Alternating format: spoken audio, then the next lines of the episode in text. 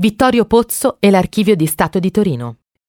Nacque da una famiglia di origini biellesi, frequentò il liceo Cavour a Torino, la sua città natale. In seguito studiò lingue e giocò a calcio in Francia, Svizzera ed Inghilterra.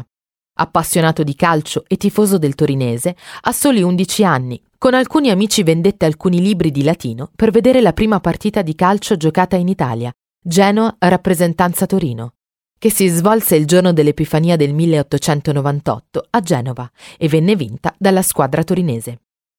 Da calciatore militò nella squadra riserve elvetica dei Grasshoppers, che lasciò per tornare nella sua Torino, dove contribuì a fondare il Torino Football Club, squadra nella quale militò per cinque stagioni, sino al ritiro dell'attività agonistica nel 1911, e di cui fu direttore tecnico dal 1912 al 1922. Terminati gli studi, entrò alla Pirelli, dove divenne dirigente, incarico che lascerà per assumere quello di commissario unico della nazionale italiana, accettandolo con l'unica e singolare condizione di non essere retribuito. Pozzo fu un protagonista assoluto di tutti gli eventi calcistici che si susseguirono nella prima metà del Novecento e accompagnò questa attività con la meticolosa raccolta di un'imponente mole di documentazione.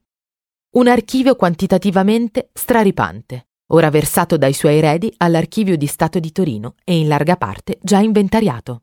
Un insieme di documenti in grado oggi di restituirci pagine molto importanti della nostra storia, non solo calcistica.